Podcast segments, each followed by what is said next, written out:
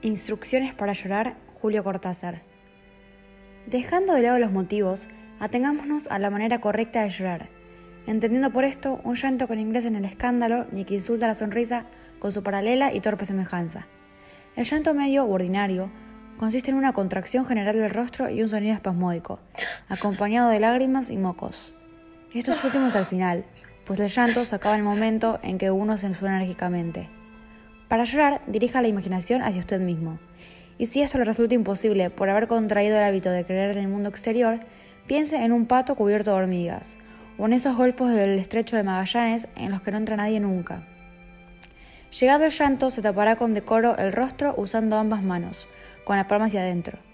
Los niños llorarán con la manga del saco contra la cara, y de preferencia en un rincón del cuarto. Duración media del llanto, tres minutos.